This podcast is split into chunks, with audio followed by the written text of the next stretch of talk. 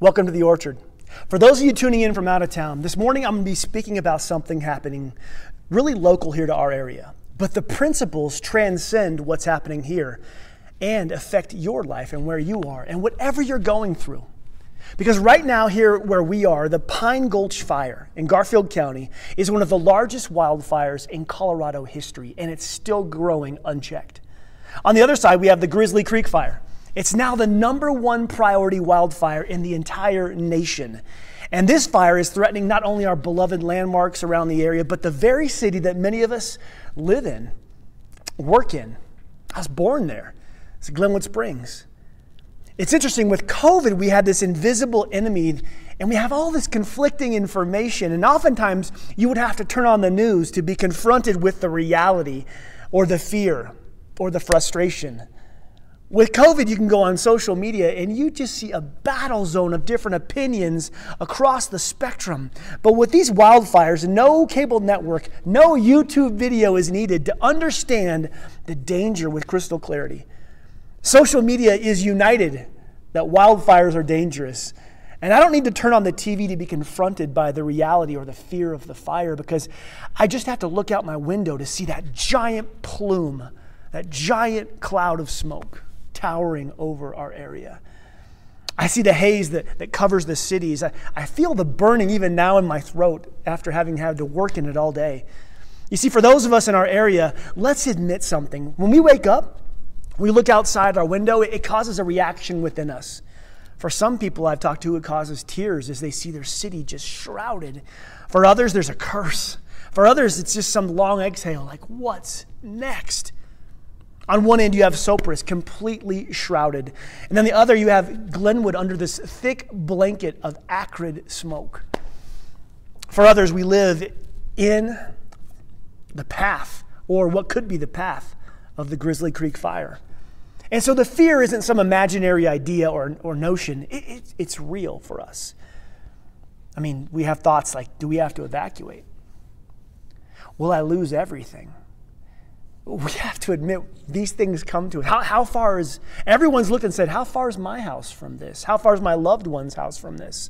And I know people who've been evacuated, people here in our church, some from No Name, some from Lookout Mountain. And I watched that video of Jim Bear saying what he thought was his last goodbye to Bear Ranch, his family homestead for over 100 years. And I heard in his voice, I heard his voice crack with sadness as he said, we've got to go. And then he panned around the farm, the ranch, just one more time before you could hear his breathing, and he just ran. And tears came to my eyes. The Grizzly Creek Fire isn't just some idea or notion. It's in our faces. It's in our nose. It's in our lungs. And the concern and the fear and all the sober planning that we're trying to do, I mean, on top of all that 2020 has already brought us, we are under an incredible amount of stress. And during these times, people ask me, like, when's this going to stop? Or what do you think about it? Like, I have divine answers to local wildfires. Or they ask, why is this happening?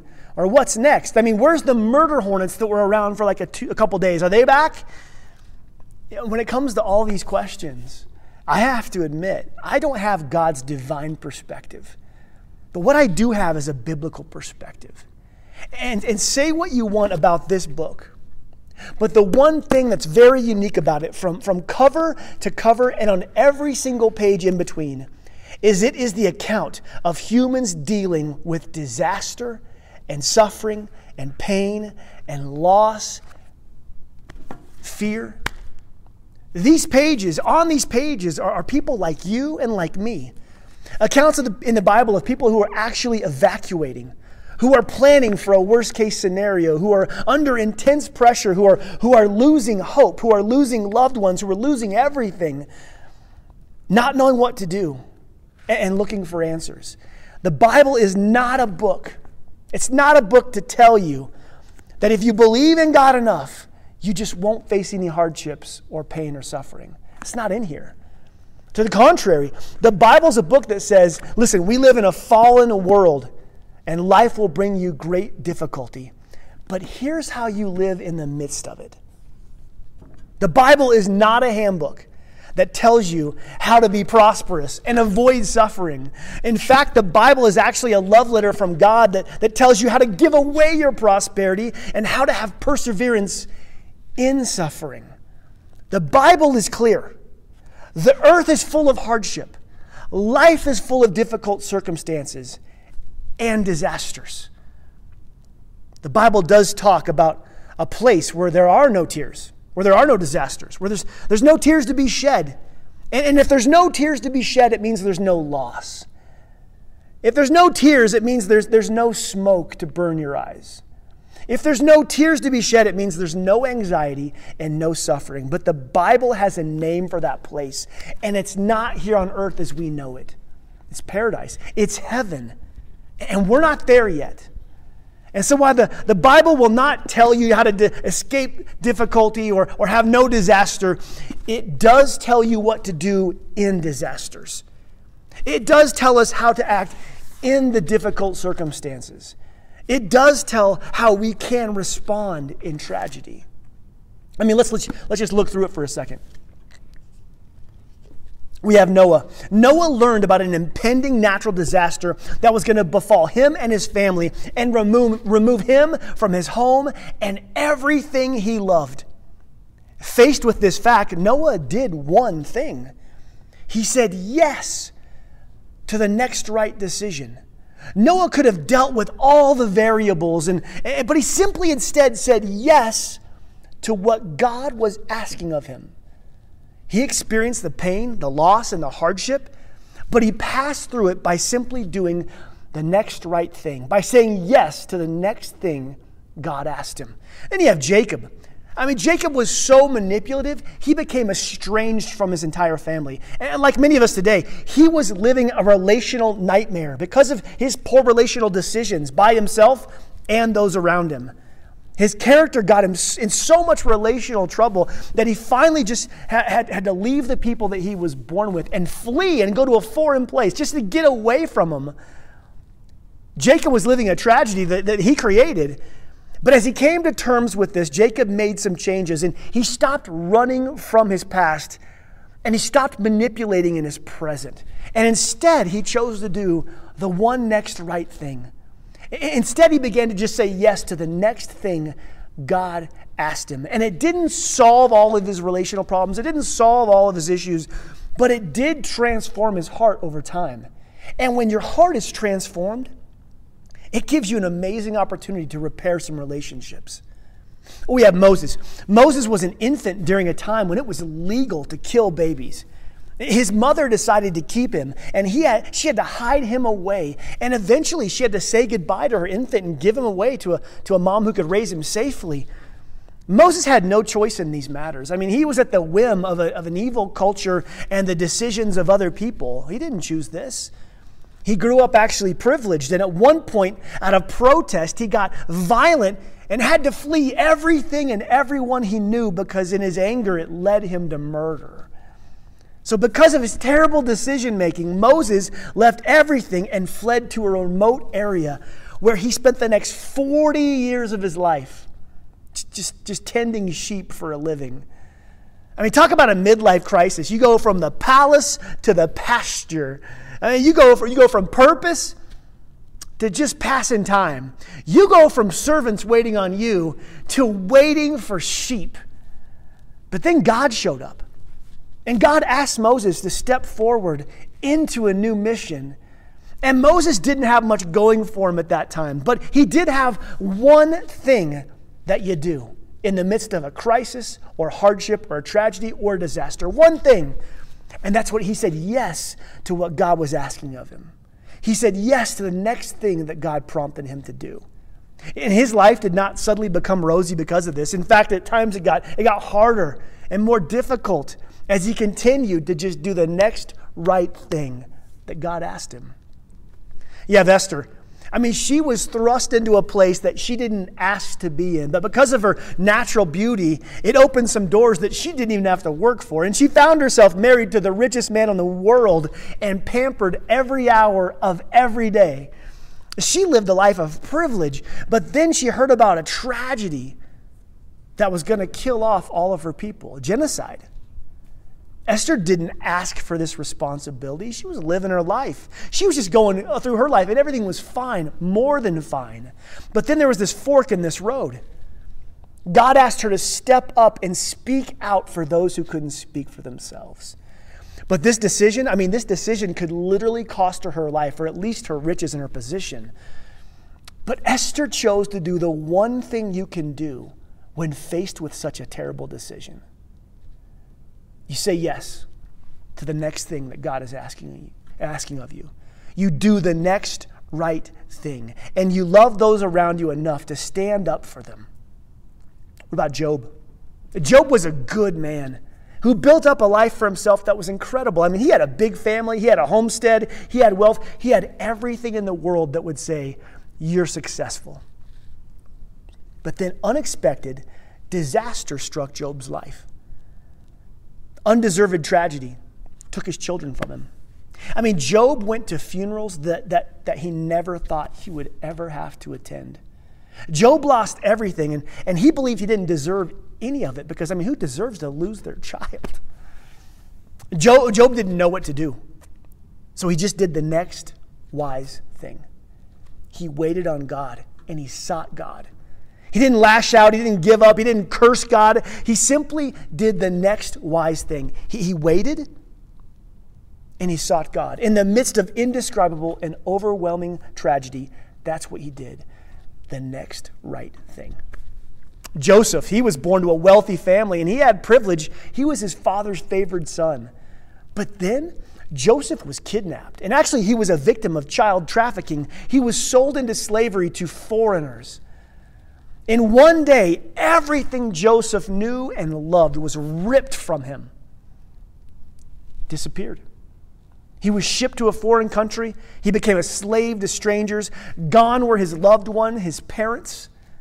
Gone were the comforts. Gone was everything that he remembered life was in one fell swoop. But at every turn, Joseph did the one thing that he could do. He did the next right thing. Joseph said yes to the next thing that God asked him. And his reward for all this? Well, he was thrown in jail unjustly. He was accused of a crime he didn't commit. Reading Joseph's life is like reading 2020. What's going to hit next? Joseph went from his parents' house, child trafficked, to the bottom of a pit, and now in a foreign prison. But at every step, there's this sentence in Joseph's life throughout his story. And it says this, but God was with Joseph. No matter where he went, no matter what disaster befell him, God was with him. And Joseph, throughout the pit and then in the prison, he sought God's presence and said yes to every small step God asked for him. He did the one thing he could do. He said yes to the next thing God would ask him. We have Hosea. Hosea followed God and married a woman with the intent of starting a family. But this wife, she had significant issues and she was chronically unfaithful. Hosea was obviously heartbroken. He didn't know what to do. So he just did the one thing he knew he could do. He said yes to what God had asked of him. In the middle of a relational disaster, while his wife's character is crumbling, Hosea chose to do the next right thing and not let his character fall apart as well. Then we have Jesus. He started his ministry. He traveled around the area preaching God's good news. And if there's anyone on the planet that good thing should happen to, can we just admit it's the Son of God? He should get all the good things. If there's anyone who's ever walked the earth that deserves to blessing and luxury and freedom from tragedy and no difficult circumstances and no disasters, surely it's the Son of God, right? Surely. Jesus could call down a legion of angels at any minute and solve anything. He could turn water into the finest Cabernet Sauvignon. He could turn stones into prime rib if he wanted. At his disposal was the ability to make anything and everything easy and accommodating. At every turn, he had that ability. Yet Jesus chose to live like you and like me. Disaster struck him. Natural disasters affected him. He cried when loved ones died. He cried over a city that was in turmoil. He had, at his disposal all the riches of heaven, yet the Bible says he had no place to lay his head. He committed no sin, yet he was constantly framed and accused. The person who could arrange for himself the perfect life, free from anything, told his disciples, hey, in this life, you're going to face trouble, as he was facing trouble. Despite all his divinity, he allowed circumstances to move forward and found himself crucified on a cross after being tortured in the way that no human deserves, let alone the perfect, sinless Son of God. I mean, Jesus had the opportunity to stop every single tragedy. Yet the Bible calls him a man of sorrows who was well acquainted with grief. He had the opportunity to take the easy way out. Yet the Bible says that people hid their faces from him and despised him. Jesus did not have to experience any pain or suffering. Yet the Bible says that people assumed he was smitten by God and afflicted by heaven. I mean, Jesus could have lived in luxury. Yet he was tortured to the extent, it says he was unrecognizable. I mean, if there was anyone in history of the world who could have said, why are bad things happening to me? It's Jesus. But do you know what he chose instead? He chose to do the next right thing, no matter what came his way. He chose to say yes to the next thing God prompted him to do, no matter what the circumstances were. Jesus chose to love God and love people, even in the midst of personal tragedy, disaster. Even on the cross dying, he said a prayer for those who were killing him. I could go on for hours. The book is full of it. In fact, there's not anyone in here who got off the planet without tragedy, sorrow, pain, tears. We don't look to this book to see how to live an easy life. We look inside this book to find wisdom and strength on how to carry forward when life is hard, because it will be. The Bible doesn't stand here and tell you how to get out of a pandemic or a wildfire. But the Bible does tell you how to selflessly love others you don't agree with in the midst of the pandemic. The Bible does tell you how to love God and love people in the midst of a fire. The Bible tells us to desperately seek God in hardship. The Bible tells us to deliberately help others when we're in hardship. Nowhere in here are instructions for an easy life.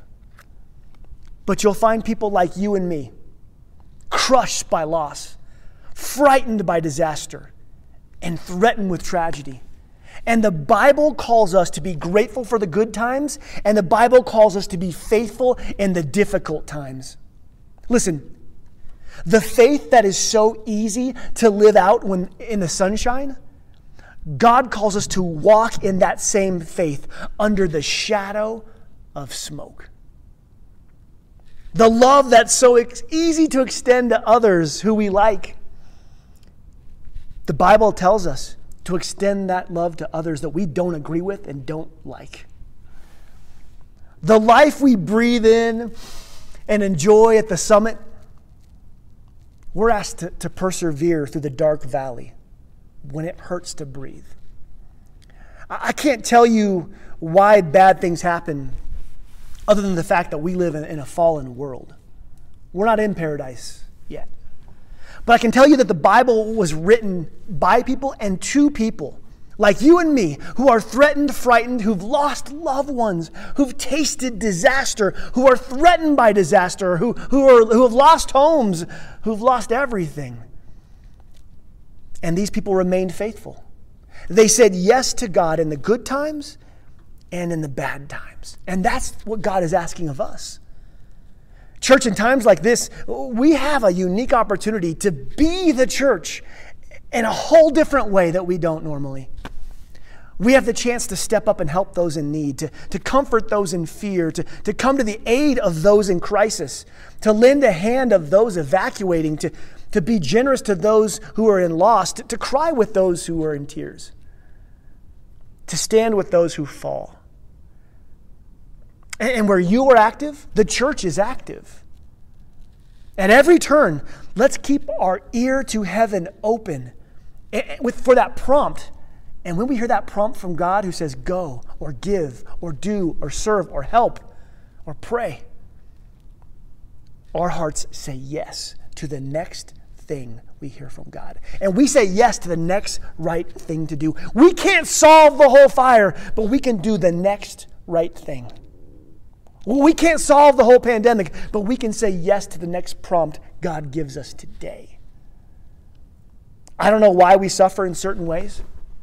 I don't know why some seem to go through life and have more hardship than others. I've always wondered this. Some have it easier, some have it harder, it seems to me. But the Bible speaks to this very thing. It speaks to both groups who seem to have it harder or easier. It speaks to them. It's in Hebrews 11:32. Listen to this. Listen. What more should I say? I don't have time to tell you about Gideon and Barak and Samson and Jephthah and David and Samuel and the prophets, who through faith, these people conquered kingdoms. They administered justice. They gained what was promised. They shut the mouths of lions. They quenched the fury of the flames.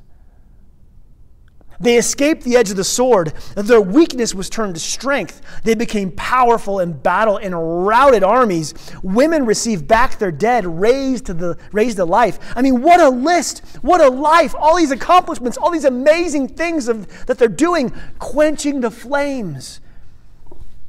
But it goes on. There's another group. It says this right after. There are others who were tortured. Some faced jeers and flogging, even chains, or imprisoned. They were put to death by stonings. They were sawed in half. They were killed by the sword. They were wild skins around, destitute, persecuted, mistreated. The world was not worthy of them.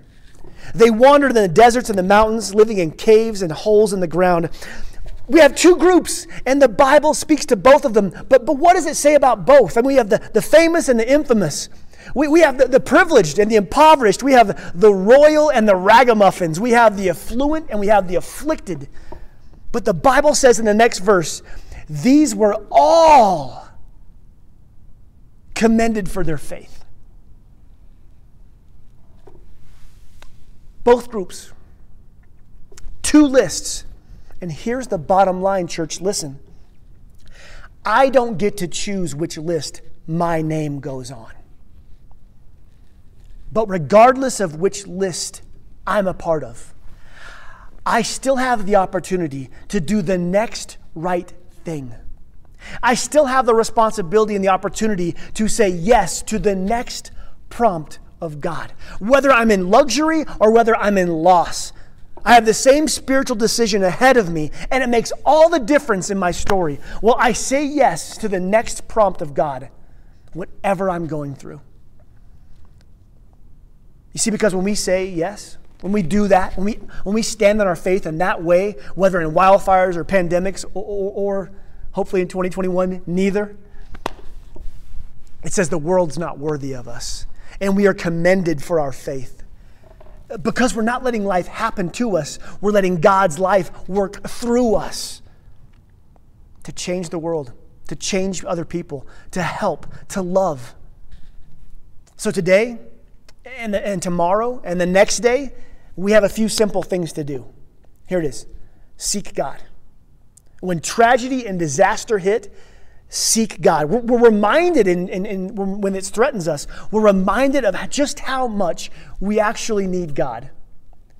That's why so many people have come to God in 2020, or so many people have come back to God in 2020, because we become tangibly aware of just how much we're out of control and we need God. So the first thing we do is we seek God. We seek His presence in prayer, in the Bible, in conversations with those who follow Him. We find a godly community and we commit to it. The next thing we do is we start with prayer. We start with prayer. We pray for circumstances, fires, for people's lives, for the responders, for pandemics. But the culture mocks this, and rightfully so in many ways. They say thoughts and prayers, and they're right. They're right to mock it if prayer is all we do. But Orchard, here's the truth about who we are. We don't stop at prayer. We start at prayer. We don't pray and then stop. Prayer is where we start. And after that, we seek places and we seek ways to go love people and serve and help. I mean, perhaps you've been resourced internally with peace. Well, you can tangibly pass that peace on to other people. Remember that in a difficult situation, you carry gas and you carry water. On social media, I see people just throwing gas on every fire. Pandemics, politics, it doesn't matter what it is, they're just throwing gas on it. But you hold water as well. And in any conversation about pandemics or wildfires or anything in life, someone's marriage, someone's trouble, anything, you have the opportunity to throw gas on that and cause more panic, more fear, more concern. And you can actually have a conversation with somebody, throw gas on it, and they leave you more scared, more tensed up than before. Or you carry the calming water of life where you can douse, you can bring peace. You can douse anger at other people. You can speak words where people leave you transformed with a new perspective, loving others better. However God has gifted you, how can you tangibly help people in the midst of a disaster or the threat of a tragedy? Like, what can you do? Food distribution, funds distribution, lifting stuff, moving stuff, helping, whatever it could be. And Mr. Rogers has this famous quote about children when there's tragedy. He says this, "When I was a boy, I would see scary things in the news, and my mother would say to me, 'Look for the helpers. You'll always find people who are helping.'" But here's the truth. That's fine for children, but that's not okay for God's church. During a crisis, don't look for the helpers. Be the helper. In fact, when others look for the helpers, may they see us, God's people, fully resourced with peace, using our gifts, however he's gifted us, to love others, to help others amidst tragedy.